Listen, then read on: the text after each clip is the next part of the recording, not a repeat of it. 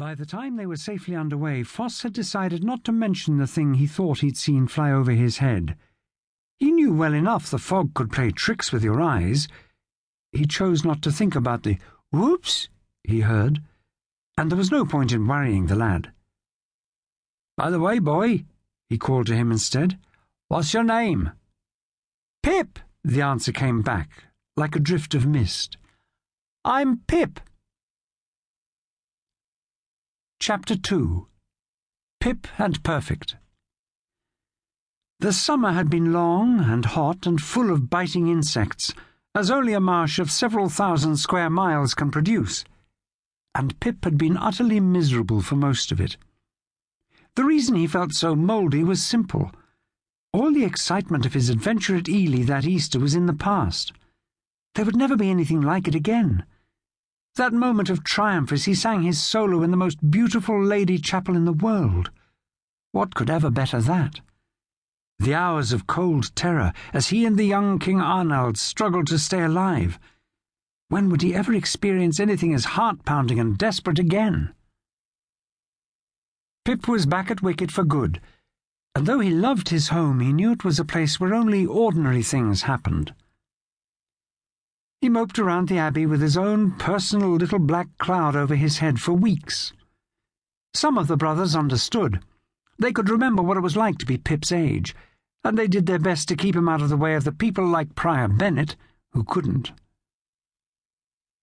I bet Bennett was born old and nasty, said Brother Paul, though he was ashamed of himself afterwards. The other person the brothers kept Pip away from during this time was Brother John. This wasn't because he was unpleasant. In fact, Brother John was so pleasant and cheerful and relentlessly good humoured that they were afraid Pip might decide to kick him out of sheer irritation. I know, I've wanted to now and then, they admitted to each other privately. He's a lovely man, but a little can be as good as a feast sometimes. So, in the days and weeks that followed, instead of an Ely plot, there was a Wickit conspiracy Every time Prior Bennett's angry, bony figure came around a corner, somebody would grab Pip and give him something urgent to do. Brother Paul, who, in spite of having the strength of two other brothers put together in his wiry, scrawny looking body, could not abide heights, had him re roofing the outbuildings, after first cutting and bundling the reeds. Brother Barnard, the cellarer, was a small man with a large voice and a face almost the same colour as his curly russet hair from all those years of cooking for the Abbey at an open hearth. He was more than willing to have an assistant for a thousand jobs, from salting fish to smoking ham to brewing beer. And Pip's well loved Abbot Michael doubled the time they spent together, encouraging and exhorting the boy in his lilting Welsh voice with his singing practice and his Latin lessons. But it was only when Brother Gilbert, the infirmary, got his big blunt hands on Pip that the conspiracy really started to succeed.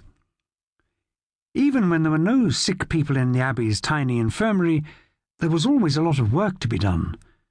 Herbs and flowers and roots and barks needed to be dried and pounded and steeped and boiled, and made into pastes and decoctions and potions and poultices. It could be fiddly work and mistakes didn't just mean the work needing to be done again. They could be definitely dangerous as well. Something benign and beneficial in one quantity or preparation could be lethal in another. Brother Gilbert was a good man and a good teacher who loved his work, but he was also an exacting master. Saints preserve us! Is this going to work? The brothers wondered. But it wasn't long before they found out. Brother Gilbert had just stepped out of the infirmary for a moment to fetch something. When he returned, he paused in the doorway, and a slow smile spread across his wide, frog like face. He'd set Pip to grinding ginger in the mortar, and for the first time in a long while, the boy was humming at his work. The conspiracy was a success. Someone else who was pleased with Pip's new interest was Perfect. She was a quite small gargoyle, made of stone in the shape of a dragon, with claws and wings and a long tail and big eyes.